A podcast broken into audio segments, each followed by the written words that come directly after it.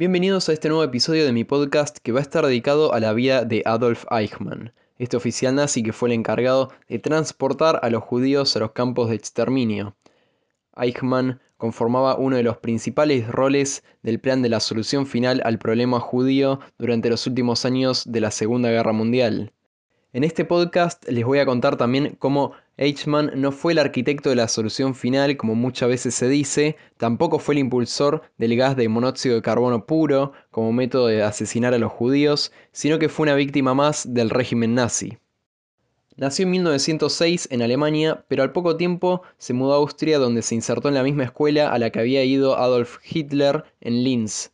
De todos modos, no terminó el secundario y pasó a trabajar en una fábrica con su padre. Durante su adultez, se incursionó en el Partido Nacional Socialista Alemán, en la CSS y en la Gestapo. Pero su primera gran aparición se da en 1938 y 1939, cuando le asignan el trabajo de la emigración de los judíos de Praga y Viena. En estos lugares reemplazó una estructura burocrática y desordenada de muchos papeles por un sistema más ágil que facilitó los trámites migratorios. El formato dejó atónitos a los colaboradores judíos y a los mismos nazis. La realidad es que Eichmann era bueno en dos cosas, en negociar y organizar.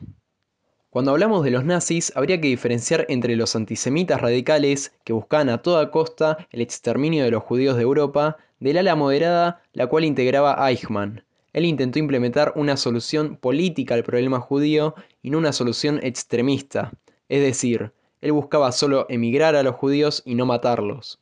Dentro del partido nazi, Eichmann se había encargado básicamente de la emigración porque lo consideraban como un especialista en la cuestión judía.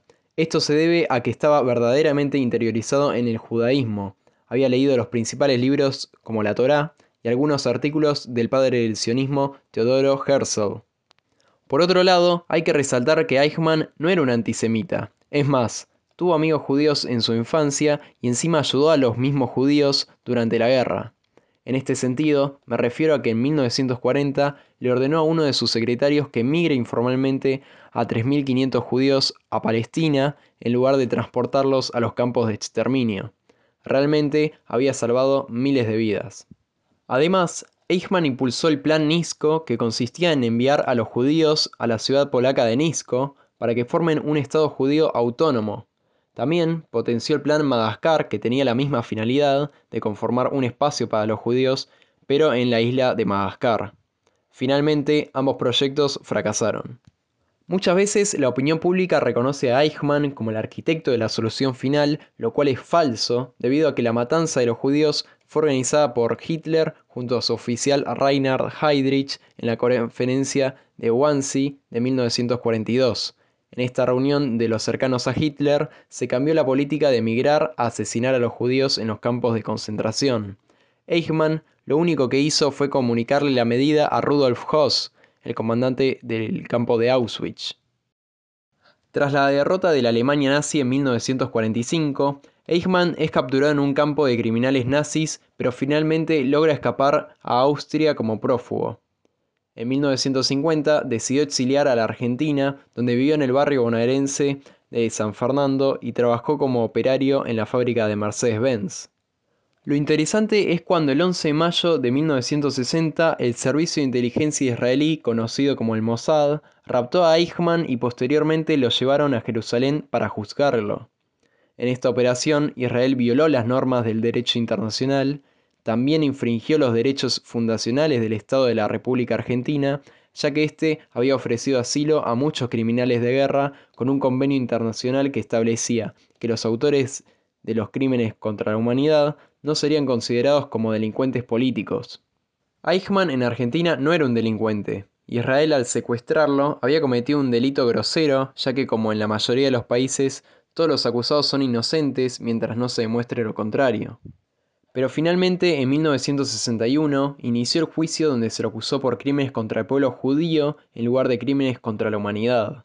Eichmann es acusado ante Dios y no ante la ley. Debería haber sido juzgado en un juicio internacional como se hizo en Nuremberg a los criminales nazis. Enfrentó cargos por delitos contra la humanidad y crímenes de guerra. El tema principal del juicio fue la tragedia del pueblo judío. Se enfatizó más en los redundantes relatos de las víctimas y siempre desde un punto de vista judío, nunca desde una mirada imparcial u objetiva del tema. El juicio ya tenía determinado que Eichmann iba a ser condenado a muerte antes de sentenciar el fallo. También se le acusó por proponer el uso del gas de monóxido de carbono puro para matar a los judíos, lo cual fue falso, ya que se contradice con la historia del comandante de Auschwitz, Rudolf Hoss, quien dijo en los juicios de Nuremberg que Eichmann le comunicó que tenía que utilizar el gas en los campos. En ningún momento se lo ordenó. En este sentido, el juzgado de Jerusalén había banalizado los juicios de Nuremberg.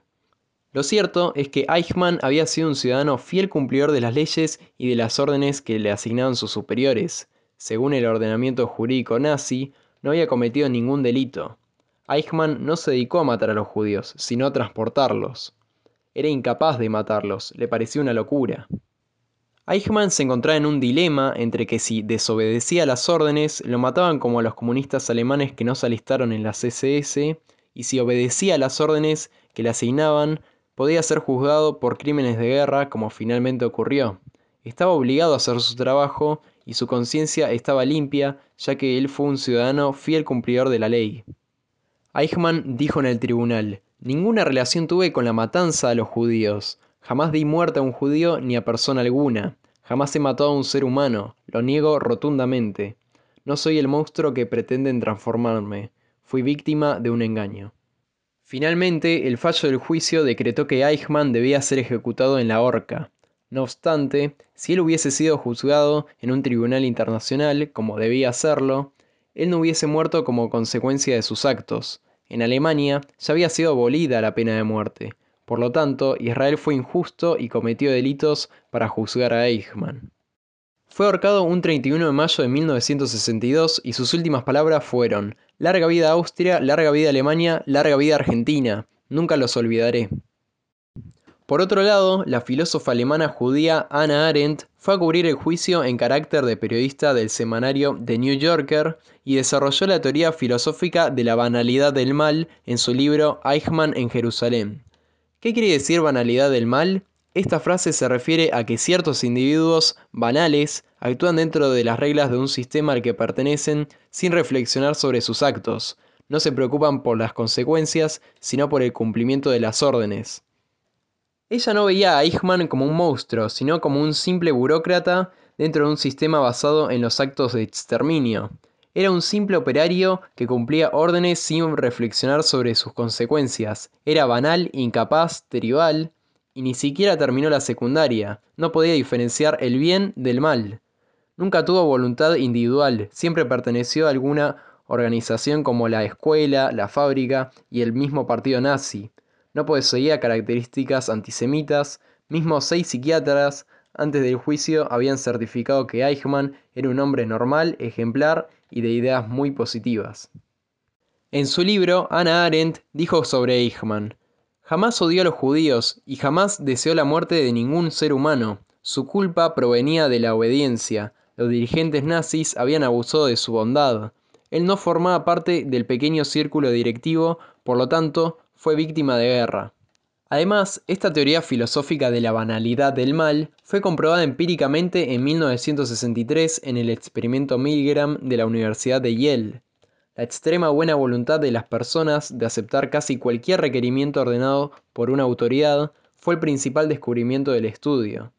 Por lo tanto, el caso Eichmann no solo tuvo una justificación de índole filosófica, sino que también de carácter empírico. Mi tesis sobre este caso es como la de Anna Arendt. Eichmann también fue víctima de guerra. Gracias a todos los oyentes por escuchar este capítulo y en la descripción del episodio les voy a dejar el link de mi blog personal donde van a poder encontrar mis notas periodísticas y de opinión.